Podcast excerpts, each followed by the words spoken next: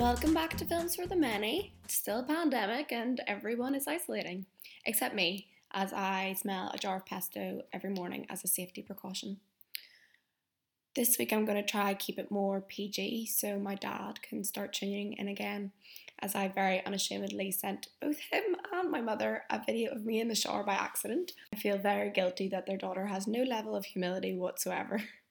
I'm also uh, deeply considering um, partaking in sober second half of October. So if anyone sees me with a pint or otherwise, please knock it straight out of my hand, and you will receive good luck for the rest of the year. But also, when this probably goes out, we might be in November, so it's uh, it's too late for anyone to do that. Anyway, next up we have a living legend, formerly known by her Instagram name. Now she's just Sharon McGuinness or Shannon McInnes. There's a lot of spoilers for one film in particular in this episode, so please see the notes so it isn't ruined for you. It's an honour to have her as she's a busy woman to pin down. She knows a lot about stuff, so I think it's going to be a very lively discussion. We've been through tough times together, e.g., Heathfield Flats, multiple law outies, and some horrendous behaviour at Lost Village Festival. Lest we forget. Um, I'll take the high road, and she is one of the few mainlanders that understands what it means to be from Lisburn in Northern Ireland or Northern Ireland. When not in lockdown, Shan will probably still be living in Dundee, cutting shapes to Jamie xx and or rolling cigarettes outside the library.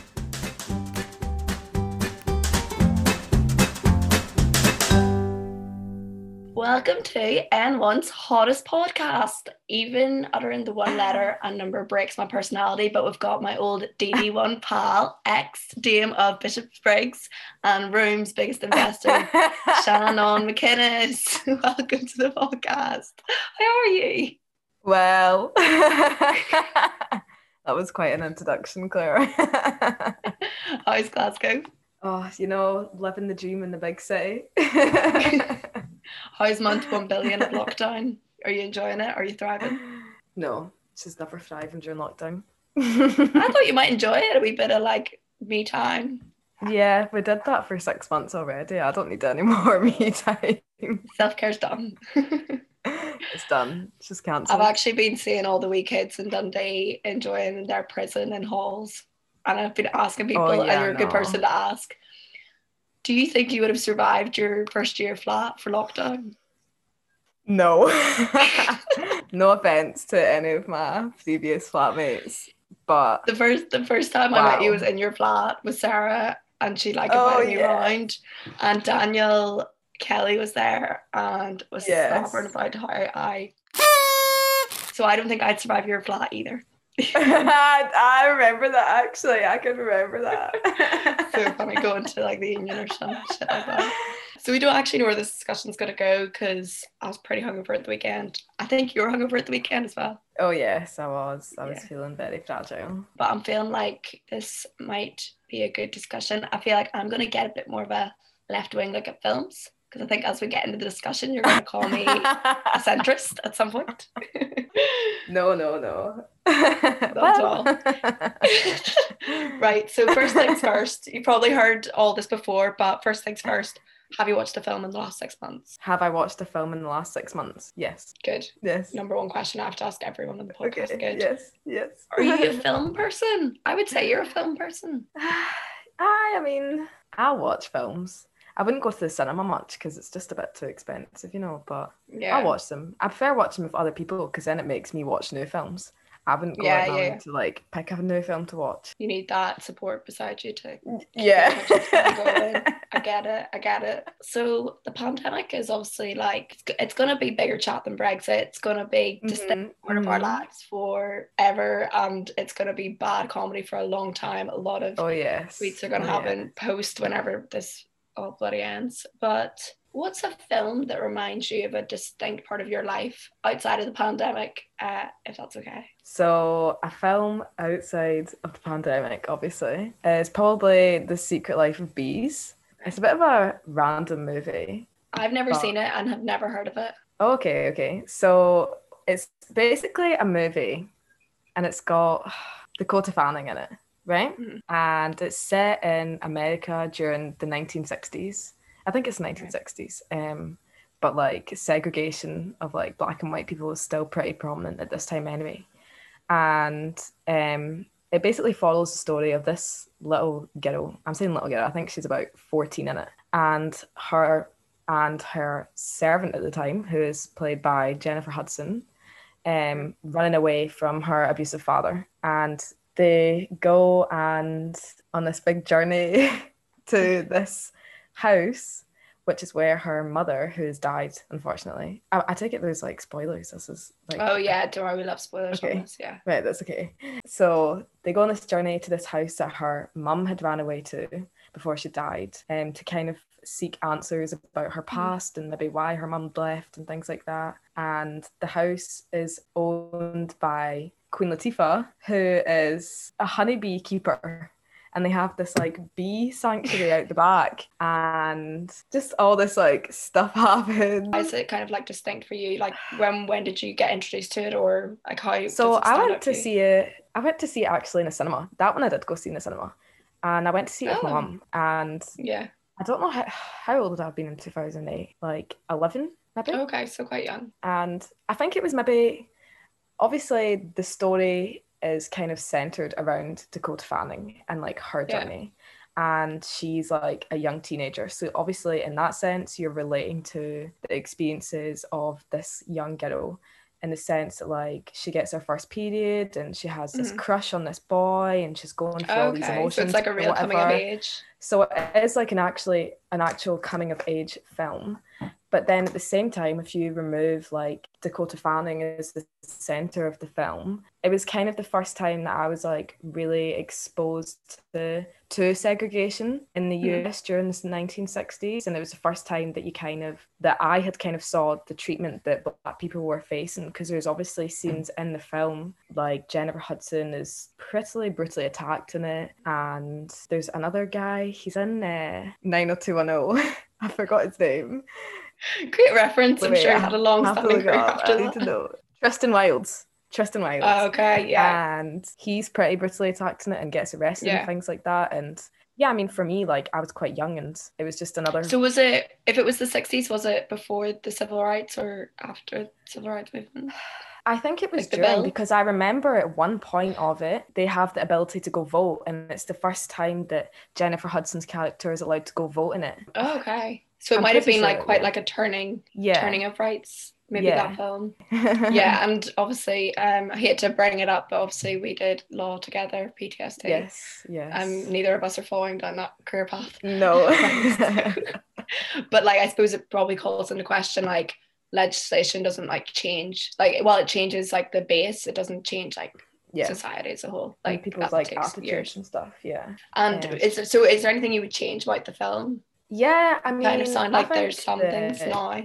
when I think about the movie, obviously, like now, and I'm older, so it's it was actually a book beforehand. Also, Mhm. I have actually read the book. I read it when I was quite Oh, young as well, so I didn't really fully understand as well the concepts and the themes and stuff and the greater Yeah.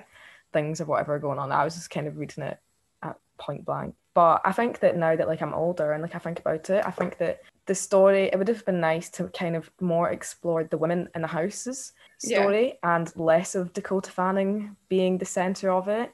Because again like I said Queen Latifah is like the head of the house and it's like her and her three sisters live in the house. They've all got names of the months of the year. Oh, so good. it was like so it's kind of following their life. They're all sisters too.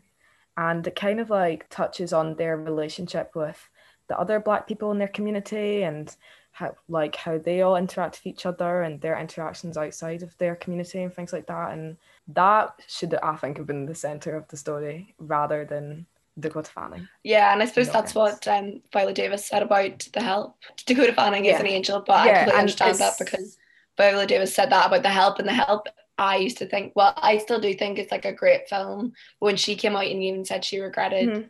Playing a part in it, and it was exactly what you just Mhm. said, is that like there was voices in that film that should have been raised, and it made me look at The Help, for Mhm. example, like quite differently. well i've never seen the help and i know Oh, that that's like very like it's got a very strong white savior complex in it Yeah, And I guess in a way, this movie, like A Secret Life of Bees, is kind of contrast to that because it's these black women that are saving this white girl.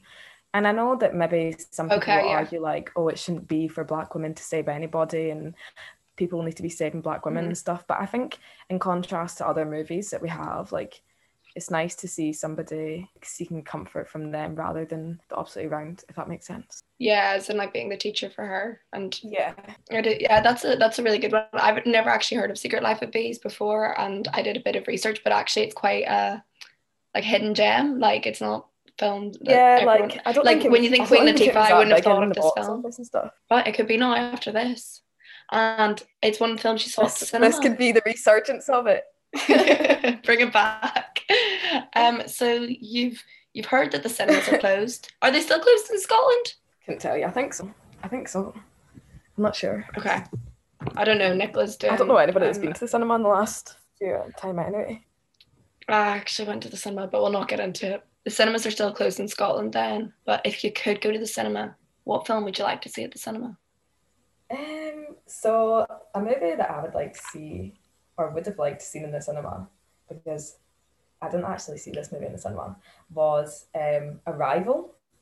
Um, Okay, this is another film. You you're really bringing out a lot of films that I don't know or haven't been on my radar. Well, I don't know if this is even. I think it's maybe just like a Netflix original. I don't think it's maybe was in the cinema, or I don't know. I don't know. I don't even know why I picked this one, like, because I didn't see it. When did you did you watch it recently? I watched it. I've seen it so many times, and I watched it on Netflix the first time. Oh really? So I I did look up a bit about it, and it's kind of like a alien film. Yeah, like, just- is it just an alien film, or is it like a sci-fi film, or and it's got like Amy a- Adams in it? Yeah, it's like an alien invasion film with Amy Adams as like this head of linguistics or something like that. And Okay. basically these aliens come to Earth and they've plotted themselves in different parts of the world. And it kind of mimics like what each country would do in that situation. I'm saying at the start that um, I'm going to be bringing all these left wing views, and I literally can feel myself in my head about to make such a stupid comment What are you gonna say? About Arrival.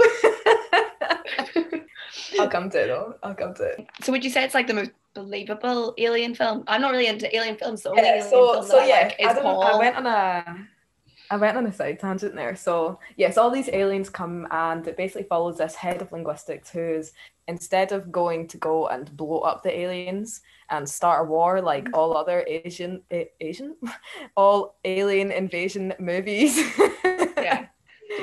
That was a slip of the tongue, by the way. It's a more pragmatic approach, and me, that as the type- of person I like, I like a, a pragmatic approach to something. Yeah, rather than a hostile let's kill everything approach, which is the normal government way to do it. Yes. So, so it's like a more believable way. Like the only alien film that I've ever watched is Paul, which is got like Simon Pegg and Nick Frost in it, and Paul just like drinks and smokes. about. It's you know it's probably the best cinema I've ever seen. But do you ever get to so do you get to see the aliens in this film? Like what makes it so good that you want to see it at the cinema? Like is it just a So global aspect or okay, I just remember enjoying like if it's one of these movies that if you watch it really loud, then you're just like, oh, it like gives you goosebumps, you know, kind of way. And yeah, because it's the guy that- that um does does the music is Jóhann Jóhannsson who it's like really he, I think they won best score actually and look at me something bringing I don't these films to the plate. Anyway. yeah, I think it was just like the sound of it. Like I just wanted to see it in the cinema, and but I just liked That's the film. I just liked the film, and I enjoyed the plot, and I enjoyed like the way it like made me think about aliens and made me think about I think the linguistic approach is really interesting, and uh, and how she. I did read that she like interpreted what they were saying, and each country interpreted what she translated differently. yeah. So she like does eventually find the ability to like communicate with these aliens, and the way she does it again is just like it makes a lot of sense rather than rushing into it and stuff. And she's like pure risking her life going into this big alien what do you call it UFO thing uh, Spaceship. spaceship yes and uh, it's really hard to explain because I, the storyline of it is that her the way that she has learned the ability to communicate with these aliens is the way that she has then changed like her way of thought and how she like perceives time and she can after she Okay. learns to communicate with these aliens i don't really understand it like technically because it's quite physicsy in the sense Yeah. that like our time is like linear is that right Oh gosh, here we go. Um, Keep going. the way that she the way that she then and the aliens way of experiencing time is like whatever it's different to ours so Okay. by the end of it she is now able to see into the future I the way you're describing it makes it sound like a terrible film, but I do think it's a, suddenly she sees aliens, learns how to speak to them. It sounds like a cartoon, but it's much more of like a grand like there's good like special effects and stuff, isn't there?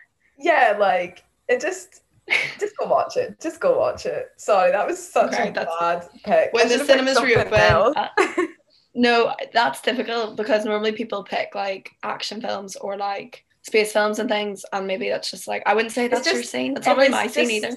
Yeah it's not my scene and it was a scene that makes you think and i like movies that make me think Yeah, yeah. to go into a movie and just seeing all this banging and explosion like no bang. like I want to go in and come out and want and want to then go read up about it on Wikipedia and then be ten pages deep on links. Moving on. Politics is again non-existent in the UK.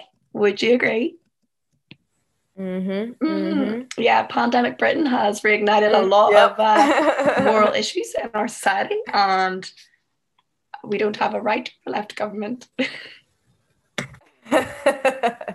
Anyway, we'll not get into that because that's not. we'll not get into that. I'm just staying silent because you know if I start, then I'm like trying to poke the bear, but. It's not your race. No, no, no, no. You know, if I, I will go off in the tangent. And, I will turn this into the Shannon show. right. So, what would you say is the most politically charged film you've seen in your life in recent times? So I'm gonna go with recent times, and I know that some people will say like this movie is maybe not based around politics, but I think it's like difficult to ignore the politics side of it, and that's Queen and Slim. It's basically centered around like the plot is basically, um, oh my god, what am I saying? What's the plot? What's the plot? Right. Okay. I'm. I'll tell say the I Uh, actually watched it recently, and it was a Shannon I've recommendation. actually got a mind block. right. So the plot is basically young couple uh start so it's Daniel Kaluuya and Jodie Turner Smith and they go Mhm. on a first Yes. Tinder date and Yes. it goes very badly wrong. it goes very, very wrong very quickly, and they are just driving home from their date, which we will say was an unsuccessful date, and n- absolutely nothing happens, and a police officer pulls them over, and there's a bit of an altercation, obviously at the fault of the police officer, and it ends up with Slim shooting and killing the police officer. To which then the two main characters, Queen and Slim, go on the run because they know that the repercussions are going to be very severe for them. Yeah. It's I mean, if it doesn't win an Oscar this year, I will be shocked. I am so glad you suggested it to me. When did you first watch it? Do you remember? I watched that one in the cinema actually. Did you go to the I cinema quite it. a lot for someone that I doesn't did, pay for the yeah. cinema? I did, I did. I watched it in the DCA in Dundee though, so it was only. Oh yes, finally DCA fine. is getting the shout out. Yes, I was going to mention DCA, yeah. but I know Ruth would get very upset because it probably gives her PTSD. So when? So did you go see it this year? Did it, it only came out in Yeah, 2019? It only came out late last year, early this year, but I went to go see it in February, I think it was. It was one of the last things I did outside before the pandemic hit, actually. I think those two characters are just incredible because so like Queen is kind of like strong, independent, works at a law firm, Yes. like very like strong woman. Is she carries herself like very well, and then you've got Slim, who's Mhm. like more of a religious family man. I'm not like there's nothing wrong Yeah, with him. he's He's, quite- just like He's quite timid in comparison to her. Throughout the movie, you kind of, it starts off with Queen um, kind of taking the lead and making the decisions for both of them. You say kind of like see a shift in that throughout the movie as they get to know each other better and things like that. To which Yeah, then no. he kind of makes the decisions for them and where they're going to go and what they're going to do. Yeah, and I think like a big theme in this, obviously it's a romance film, but I don't think that's I really wouldn't call it a romance film because almost that makes it like less than it is because there's so much going on. Like it throws like every single mor- moral you have out the window. Every single character that they meet, you think they're gonna do Mhm. one thing. Because the thing I love Mhm. about it, it's so balanced. Because you Mhm. expect, like, I would have expected, so all the white people are gonna be like against them, and they're gonna be like trying to like hand them to the police. And I thought that's what because it's two very strong black female writer director combo and i Mhm. it's not that i was thinking it would be like a prejudice but i thought that's but it's so balanced as in like you don't know what view someone's going to have when they meet them along the way if they're going to help or if they're Yeah. not do you have a favorite do you have a Um, favorite character along the way because they meet like at least five or six like kind of groups So my just for the sake that I'm a big fan of them, Indya Moore, their character is a pretty small character, Yeah. but I'm a big fan. My next favorite character after that, I'm not too sure. I'm not too sure if I would have a favorite character because each character is kind of different Yeah. in the sense of how they help them or how they don't help them. Like, for example, whilst they're on the run, they go into that bar just off in the middle of nowhere, and there's not very much dialogue from anybody within that bar, but the way that they all kind of are like, you know that they're going to be kind and caring just from the fact that they're letting them be in the bar despite being fugitives. Do you know what I mean? Yeah no i agree and see the one that was stand out for me was the little boy um the mechanic's son Yeah. I Just mean, because that's the he kind of like- it. Yeah, yeah, and it is sad, and it kind of reminded me of the recent like BLM protests and how Yeah. like these two like he, they didn't know that they were celebrities because they were always like on their own, but Mhm. they had like ignited this whole riot, and he was Mhm. like, "Oh, it's just like so nice to meet you guys, like you're famous and all this." Whereas Mhm. before they were just like two strangers in a diner, and that was it. And then they meet, and it just really reminds me of that whole like social media like boom of like Mhm. BLM. A big thing is that obviously this movie is called Queen Slim, and you don't uh, like throughout the movie you don't know what the two um, characters' names are, and it kind of you don't know them until they're dead and until they've been shot. Sorry, that's a big spoiler. They do get No, I've I've end. already said in the intro that there's gonna be a lot Um, of spoilers for this film. and then that's when you know their name and that kind of reflects a lot of like how just in general like black people they're known better known in death rather than when they're alive and yeah. you know you don't hear of any of these black people like for example the police brutality in america and just around the world even anyway against black people you don't know their names until they're dead that I think the pinnacle of that film was the ending for me. It wasn't like when they were being shot, or, and it wasn't even when you get to the kind of um, montage of all the people they met and the funeral and all that. It was as soon as it cut, and they said their na- full names, and I, my housemate had fallen asleep. I don't know how she fell asleep during the film, but I just was like. I didn't know their their Mhm. names this entire time. It didn't even phase me. I didn't even think. And then I was like, I had to Names, restart the start to see if. I yeah, and I Mhm. was like, how could I have not like noticed that? And that was like the like absolute like best best part of the film was that, or not even seeing that, hearing that, and it was like when it cut Yeah. to the news report, and it almost made me think that it was a real That's story. why- but everything within it is political, and everything that happens to them is political.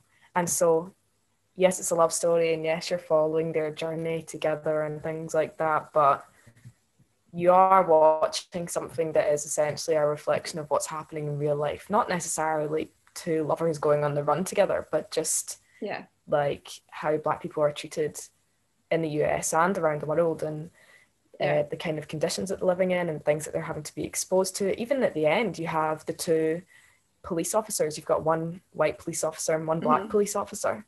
And even the way that the white police officer is speaking to the black one, calling him boy and things like that. And we all know what those connotations are. Like, it's not, he's not just being, like, it's not just a joke, it's Yeah. patronizing because he doesn't see him as an equal. Do you know what I mean?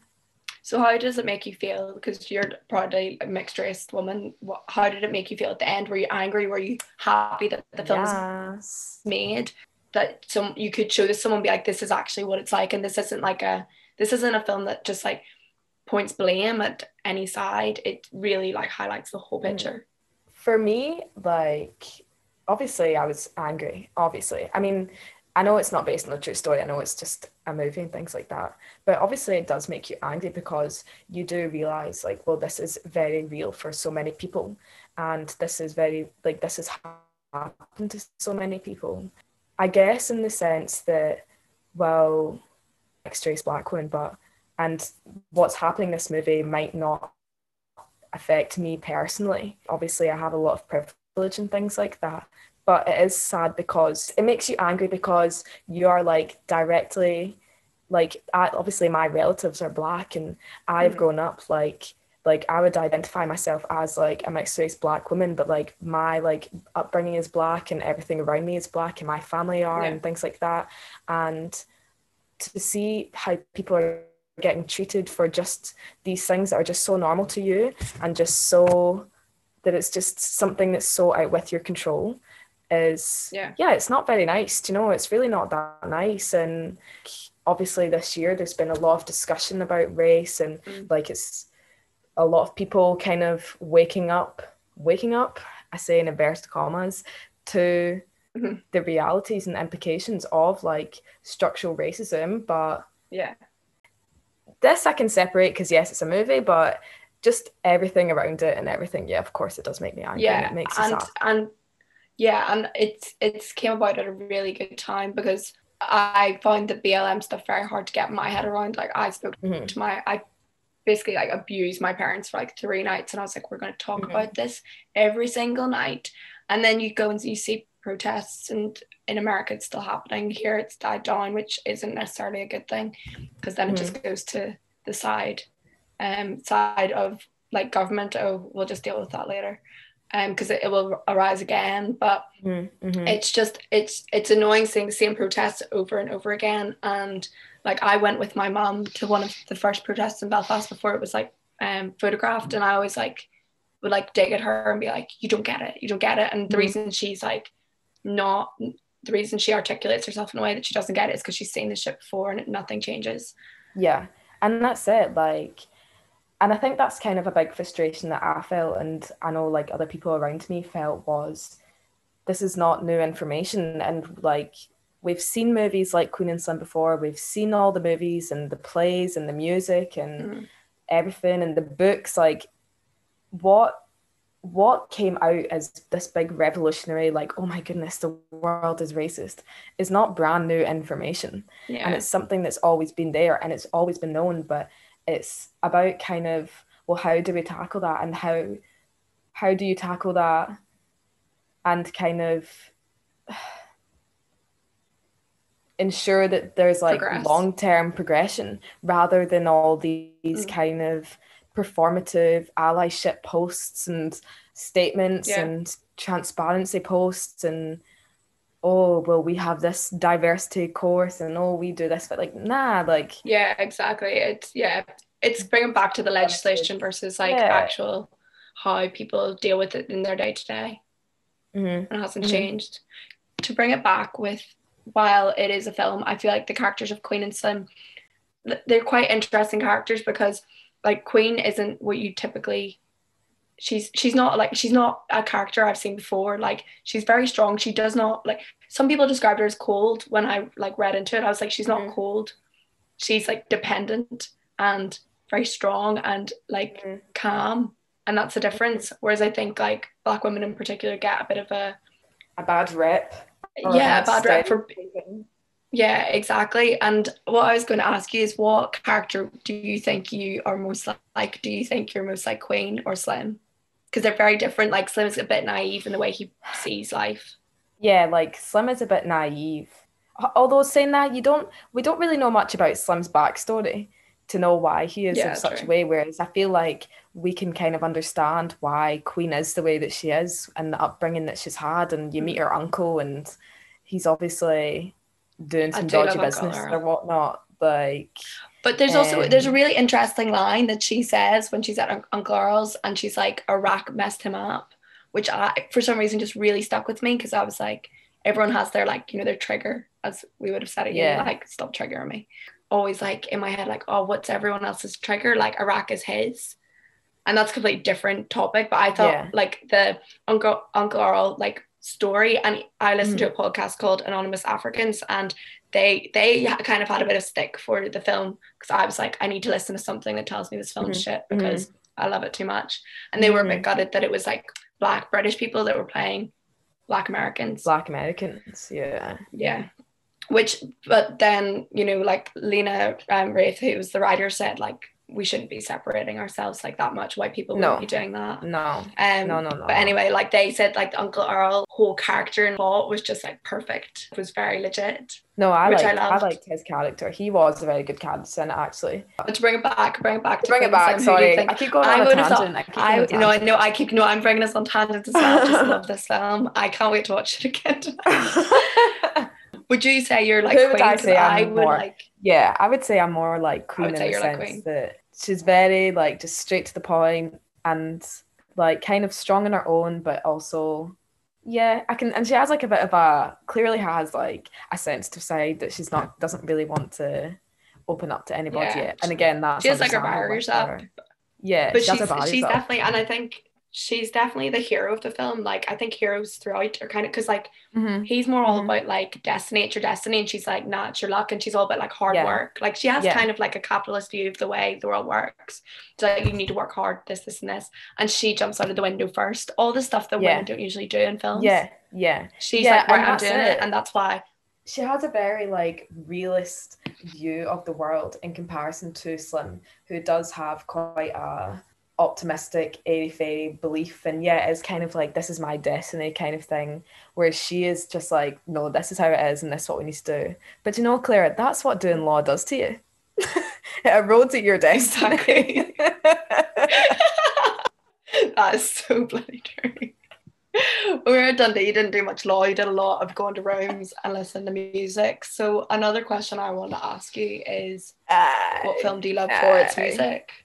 Well, do you know, I'm just gonna have to say Queen and Slim again.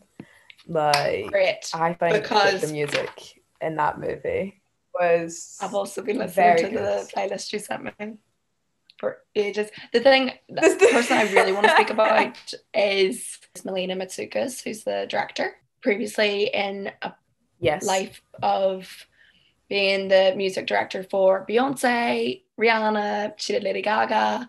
She's insane. Yes, She's she is the thing of this film. And I think that's why the music's so good in it. Obviously, is she's such an icon in the music industry, like grew up in the Bronx.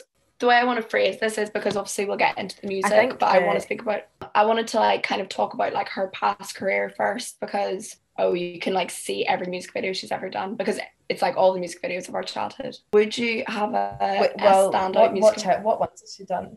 She's done so many. She's done basically all Beyonce's. Like she did Formation, and the one that stood out for me, which once I tell you, yes, actually, do you know what? Actually, yes, because she did We Found Love, which was famously, famously shot in Northern Ireland. Oh yes, I remember the Riri contro- controversy in- with that.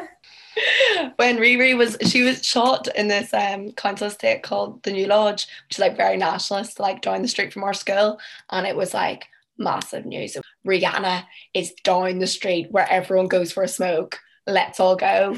Such a big deal. And when you watch the We Find Love, and then after watching this film, you're like, oh my god, it's just like two hours of We Found Love. Even if you think about like the graveyard scene in Queen and Slim, that is basically like a scene from We Find Love. I just think she's like a very Oh, poetic yes, yes. director. Music in this film is like the Yeah. cement of the entire film. Like the music definitely played a big part in it, and like the emotion. Exactly. And it's all kind of people that she's worked with before or like new names. It's not like I was worried that this film it would just look like a music video for two hours. Have you seen The Great Gatsby? Um the recent one, Leo DiCaprio? Yeah, Yeah, so Baz Luhrmann's Great Gatsby is like a two-hour long music video. music video.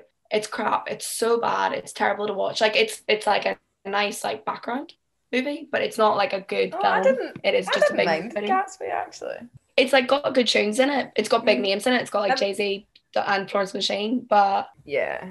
I think the music in this is much I. I mean, I think that when you watch it, because when I obviously I watched it the first time in the cinema, and then I watched Yeah. it again, and you said that you've watched it a few times since you watched the first time you watched it, and I feel like maybe the second time I watched it, it, it did kind of get more of a music video feel because now you know what the story Yeah. is. Whereas obviously when you're watching it, you're just so focused on what the story is is and what's going on, and obviously the music Mm. is a background to it.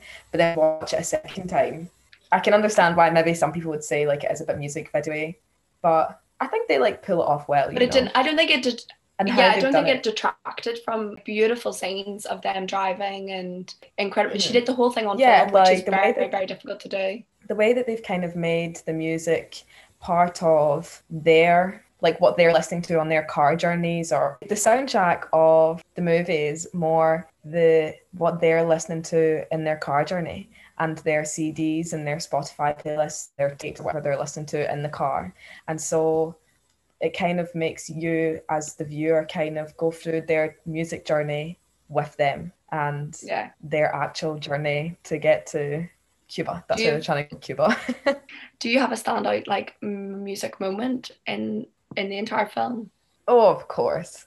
It has to be when Almeda Solange comes on, obviously. Oh, of obviously, course, because that song, it just it just has again? a special place in my heart.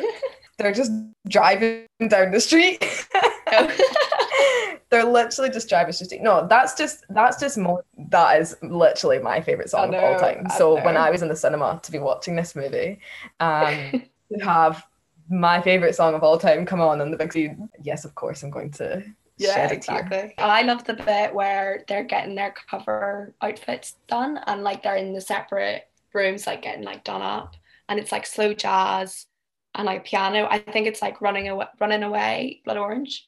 It's just like so. Yes, uh, yeah. The music's incredible, and I would listen to the playlist before I watched the film because you were like the music's so good, and I was just listening to it like blindly, and I was like it's grand. But as soon as you see the film, and then you can like envision like the beautiful like panning shots and like all the breathtaking the way she shoots is Mhm. just incredible it's so hard to put it into words like normally sometimes i'd be like this is really like snobby and i'm not into it but like it's such a watchable film for two hours and i've Mhm. told everyone in the last week Yeah, because it's quite a long film.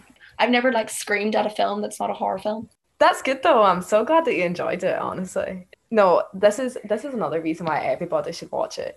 And it's because yes, it's a love story, but it's like a love story about black people, which like you never see black love ever. And okay, yes, I know they die at the end and oh, why you always gotta kill the black person? Yes, I know. i do think it's an i like to think it's an inception ending because they take drugs for the first time so i in my head blind optimist love seeing the best in every situation i'm like ah it's all hallucination all hallucination they survived Well, I would like to hope that in another universe they did survive because they did deserve to survive. yeah and like they didn't they didn't deserve what happened to them. If you are listening, you need to just go watch it. You know, it's yeah do yourselves a favor. Yes, exactly. And even if you're not So, watching it for i'm gonna the script, do do it for the music. exactly. So now's the time. We're shockingly at the final question. So i have to ask everyone this because it's the rules of the podcast. I've given myself rules what is your Palme d'Or of the pandemic so it's a film you've seen in the last six months and you'd recommend or just a film that you're like this is amazing jaw-dropping you got to see this while you're in lockdown So the film that I've picked for this one is The Matrix, because I have only so I know The Matrix came out uh, a long time ago. I don't even know when it came out, like the late nineties.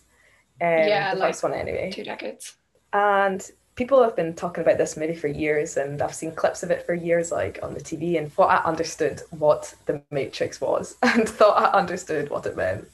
And then I watched it about a month ago for the first time.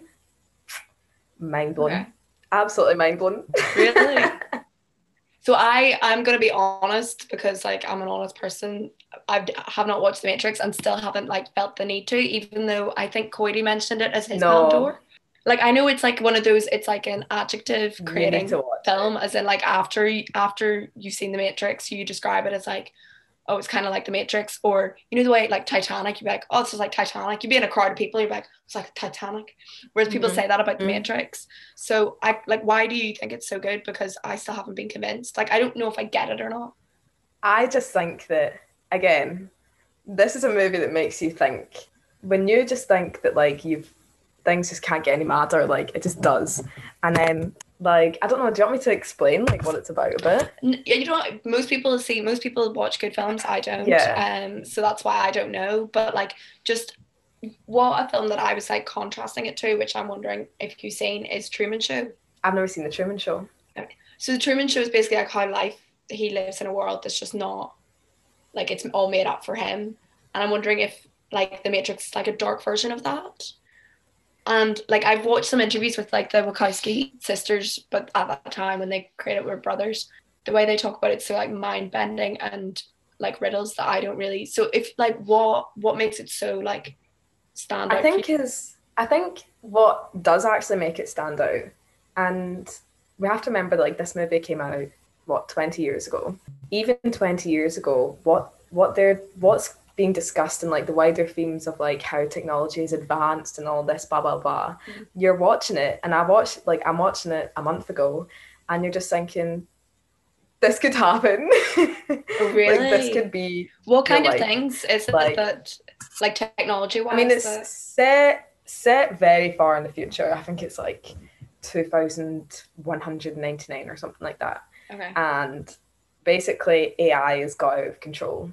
The humans are living underground, and th- this man discovers what the Matrix is, and he comes out of the Keanu Matrix. Reeves. And yes, do you know what? Like it just it just could happen. Like it could just happen in the sense that we are like technology is just advancing so much right now so so fast and people just don't know like what to do with this amount of power Yeah. and data and all this like you see it all like today and when you're watching the matrix again it's set in however many years time but you're thinking this is where we're heading like this is where That's we're so heading scary. maybe not so much maybe not so much like because one of the things is that humans are being harvested to feed the aliens like that's what it is Oh god. and Well, no, but Uh, if you think about big if you think about like like now like in this current pandemic, you do see like I'm seeing people on the tube and people look like zombies because they're just like sat at their computer and just like giving all their energy to a screen. And like I feel like that Mhm. now. Like when Mhm. I when I log off, I'm like Mhm. that's like I'd love to see like a human face. So I don't I feel like you're not Yeah, wrong yeah. entirely when you say that like we could give it okay, not being actually like fed to machines or whatever, but like in a more like no but like, like, energy way. claire honestly it's just such an amazing movie and as well on a, a just a side point is the fact that even though it's filmed in the 90s the graphics in it are pretty good i know none of this makes sense to you Yeah, it doesn't make it, any and sense. trust me I was you, like I was you at one point when people would talk to me about the Matrix and I'd be like, yeah, whatever, like what are you talking about? And then I watched it and it was the best two and a half So hours. it's a cult. It's an three hours absolute cult that I need to join. It's three hours long. Yes. Jesus, it's gonna Yeah, take it's me quite at long. least. Quite long. It's gonna like take me six two- settings. I'll have the brain hours, capacity of a a hours. monkey. No, no, no, but there's so much happening in it that you just can't stop watching. Have you watched any of the sequels yet? I watched the second one. I watched the second one the day after. It was all right. It was not as good. It was not as good. So I'll stick with number We'll one. Yeah, I just need to stop being a baby and actually sit down and watch it. Um, it's just quite dark and sad. I Mhm. presume. I don't need any more sadness in my life. I'm good. No, it's not. It's not. You're you're there rooting for the humans of the real world, honestly. I know that like the storyline is very far fetched. Like I I'm not sitting here saying like the Matrix is real, but like But the Matrix is real. 2100, whenever it is, it'll be happening. Matrix, we'll go for that, even though everyone picks the Matrix and you're obsessed. Uh, Shan, I have to tell you, it's the end of the episode. Woo! We only had five Ah. rounds of uh, sound technical difficulties. but I'll blame Nicholas that was for just in glitches in the some shape or Matrix. form. yeah, it's all actually the Matrix. Do you have any final sign offs for your big moment on the podcast that no one really listens to, but like everyone likes to pretend they do? Um, I, you know, tune into the Shannon show. My podcast is starting. I totally listen to the Shannon show. It would just be like your tweets, but in verbalized form, and maybe a wee few extra.